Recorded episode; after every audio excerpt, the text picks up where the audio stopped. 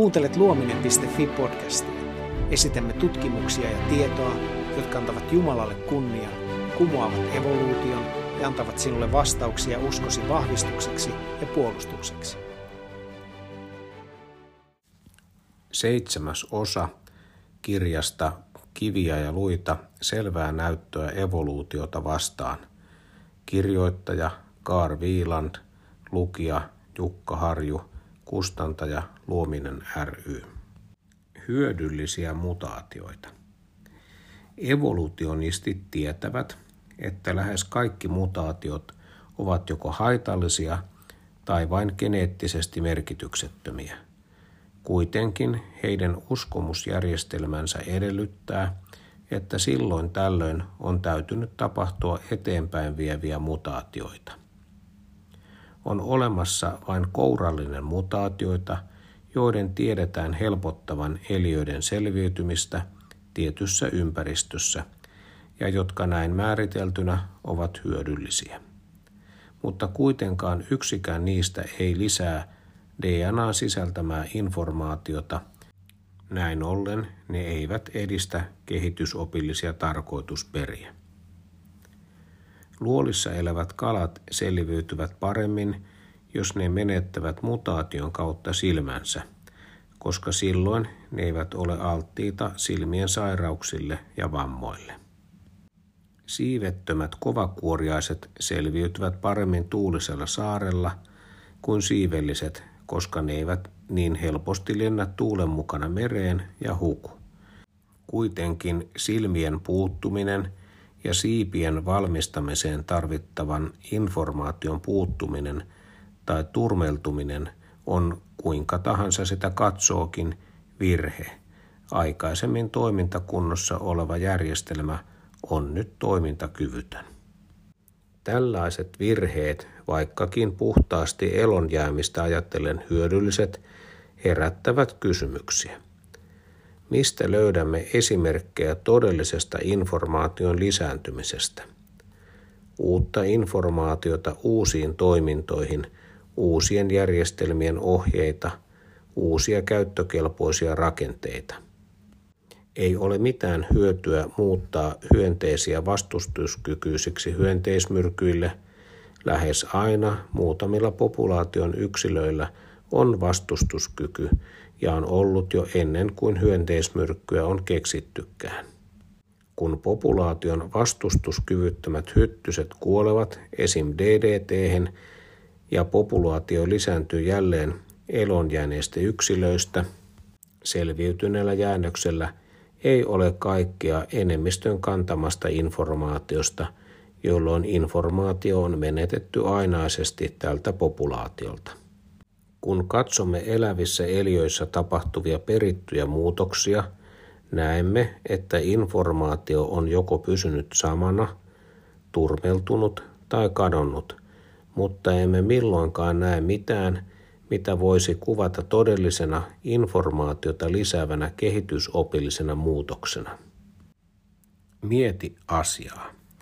Eikö tämä ole juuri sitä, mitä odottaisitkin – sekä informaatiotiede että terve järki kertovat meille, että kun informaatiota siirretään eteenpäin, se joko pysyy samana tai vähenee, ja merkityksetöntä kohinaa tulee mukaan.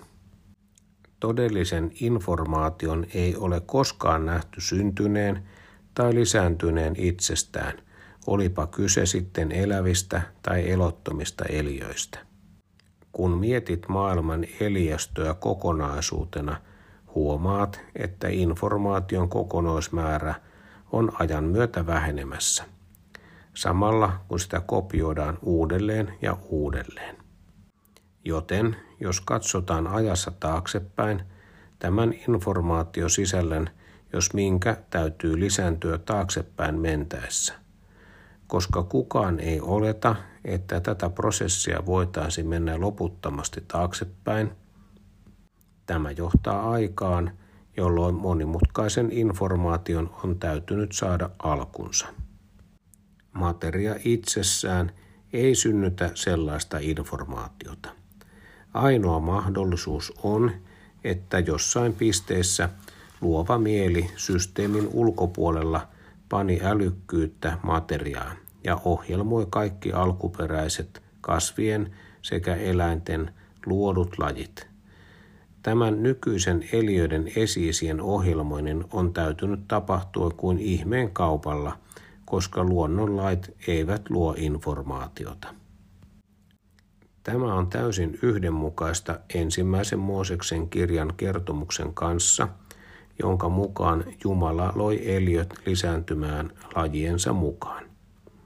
Esimerkiksi oletettu koiralaji olisi luotu runsaan sisäänrakennetun muuntelumäärän kanssa. Luodussa koiralajissa olisi muuntelua yksinkertaisesti alkuperäisen informaation rekombinoituessa, jolloin syntyisi susia, kojootteja, dingoja ja niin edelleen. Luonnonvalinta voi valikoida ja lajitella tätä informaatiota, mutta ei voi luoda uutta. Luonnonvalinnan kautta valikoituneiden jälkeläisten väliset erot ilman uuden informaation lisäystä voivat olla kyllin suuria, jotta niitä on alettu kutsumaan eri lajeiksi. Tapa, jolla sekarotuinen koirapopulaatio voidaan jalostaa keinotekoisen valinnan kautta alatyyppeihin, auttaa meitä ymmärtämään tätä. Jokainen alatyyppi kantaa vain murtoosan alkuperäisestä informaatiovarastosta. Siksi et voi aloittaa jalostamista sihuauasta, koska et pysty koskaan jalostamaan siitä mitään Tanskandokin tapaista koiraa. Tarvittavaa informaatiota ei yksinkertaisesti enää ole tuossa populaatiossa. Samaan tapaan alkuperäinen luotu norsulaji on voinut erottautua Afrikan norsuksi, Intian norsuksi, mammutiksi, mastodontiksi ja mahdolliseksi myös muiksi. Pitäisi olla päivän selvää, että tämän tyyppinen muutos tapahtuu vain tämän luodun lajin alkuperäisen informaation rajoissa. Muuntelu ja lajiutuminen eivät mahdollista ameban muuttumista vyötiäiseksi, koska informaatio ei lisäänny. Jotkut voivat kutsua tällaista geenivarannon harventumista evoluutioksi, mutta eivät kuitenkaan voi esittää sellaista monimutkaisuutta – ja informaation kokonaismäärää lisäävää muutosta, jollaista molekyyleistä mieheksi evoluution kannattajat väittävät tapahtuneen. Kuuntelit juuri luominen.fi podcastin. Lisätietoja luomisesta löydät osoitteesta luominen.fi. Kiitos kun kuuntelit.